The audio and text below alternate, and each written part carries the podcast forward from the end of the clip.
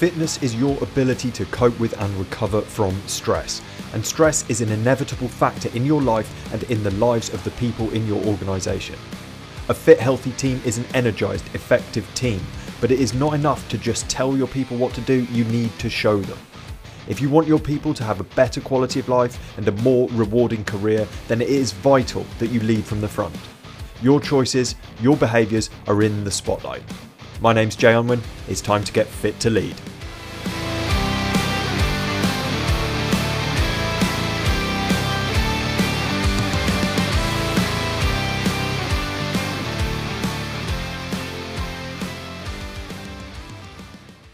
In fitness, there's this concept of a deload, and it's something that I used a lot when I was following a powerlifting training program. And the idea of a deload is that you you have a break in the training, so it kind of goes against this uh, common, uh, I guess. narrative is an overused word these days, but this this common narrative in the fitness industry that you've got to keep pushing, keep going harder, no pain, no gain, and all of this kind of stuff. And the the thing is that doesn't always pan out that well. Yes, of course you'll make progress, especially if the program is well designed. But a lot of very intense programs feature these breaks, these kind of fire breaks, if you like, uh, which are known as deloads. And so the program that I used to follow featured three weeks, which got progressively more difficult, and then a week of deload. Now, the week of deload was not doing nothing, but you drop down to working about 40% of the uh, of the intensity that you were in the previous uh, in, in, the previous three weeks. So you'd be working, I think, uh, up to about eighty five percent the first week. Uh, 90% the second week, 95% the third week, and then you drop right down to 40% for a week. Um, and the, you wouldn't increase the reps or anything like that as well. Um, it was a nice, easy week. So you're still moving through the movements that you were training you were still doing your deadlifts, your bench press, your squats, but you were only doing them to uh, just to keep moving, really, more than anything. And the idea was that it was a, it was a, an allow it was to allow the body to recover, uh, not in the way that you do in a couple of days between workouts, but a full week just to recover, to reduce inflammation, and to allow the muscles to rebuild. And it's something which over the last few months I've been toying with as uh, as a concept for other things as well.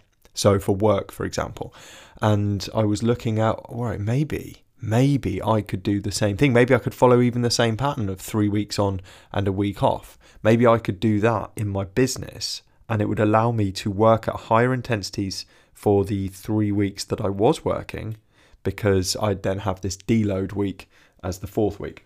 Um, and I've, uh, while I've been kind of putting it together, I've realised that it can actually tie in really nicely with things like the kids' school holidays and stuff like that. So, uh, you know, uh, you have to juggle kids around when you're working from home and you're running your own business and stuff like that.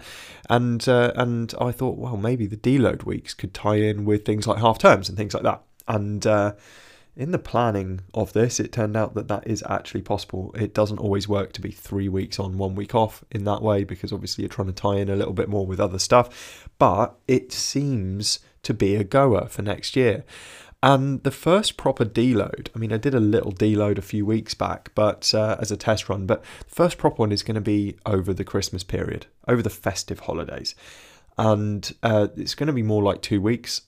Uh, it's going to be more like two weeks. And the first time, this is the first time that I have had a block of time off like that over the festive period in probably 13 years, perhaps, maybe longer. And the reason is when I was teaching, um, I had planning and marking to do. And since leaving teaching, I've been working in the fitness industry, which this is just inherently a busy time of year. And so uh, Christmas and New Year was was really really hectic for me, and I was working. I was doing a lot of consultations for people who wanted to start in the new year, and so on and so forth.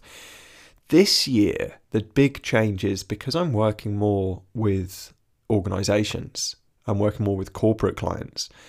Over these two weeks, the offices tend to be shut anyway. So why don't I just join them? Why don't I have a couple of weeks off? And not only that, but I am going to be coming off social media entirely for those two weeks to allow me to be more present, to have fun with my kids, uh, to do more to do more stuff with people that are actually there in front of me in real life rather than online. And a part of that is because I know that when I'm online, I get sucked into work stuff. That's pretty much 99% of what I do online is is work related, and I I want to have this proper deload, time away, reset, reflect, set some new goals. I'll probably do some planning or some writing if I feel like it, but I've got no appointments.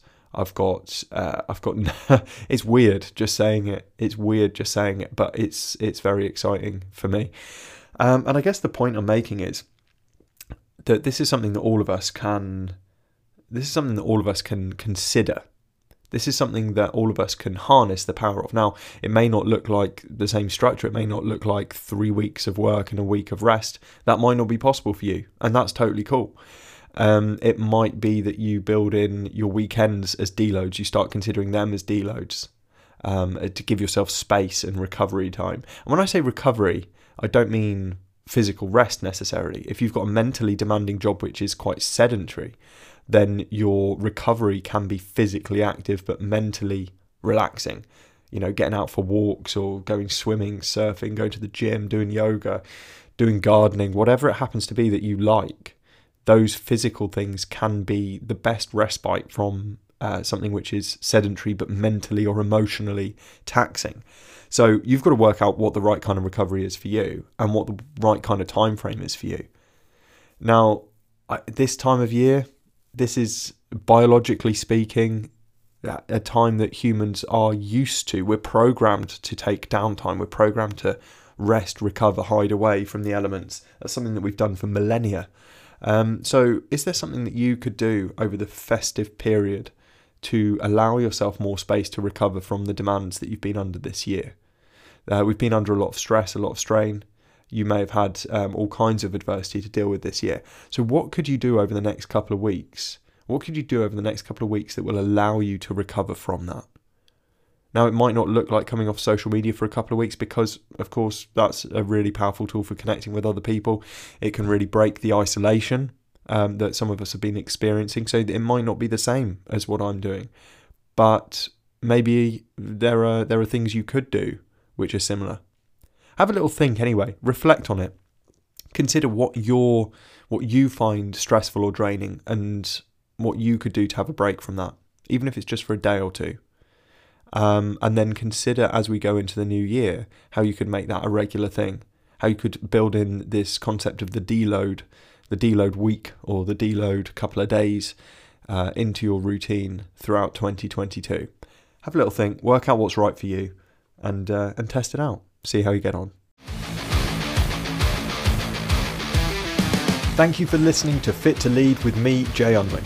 If you're not already connected with me on LinkedIn, come and find me using the link in the podcast description and say hello. If you want me to help you improve the fitness and well-being of your team and of yourself, let's set up a call. Until next time, stay fit, stay well, and keep leading from the front.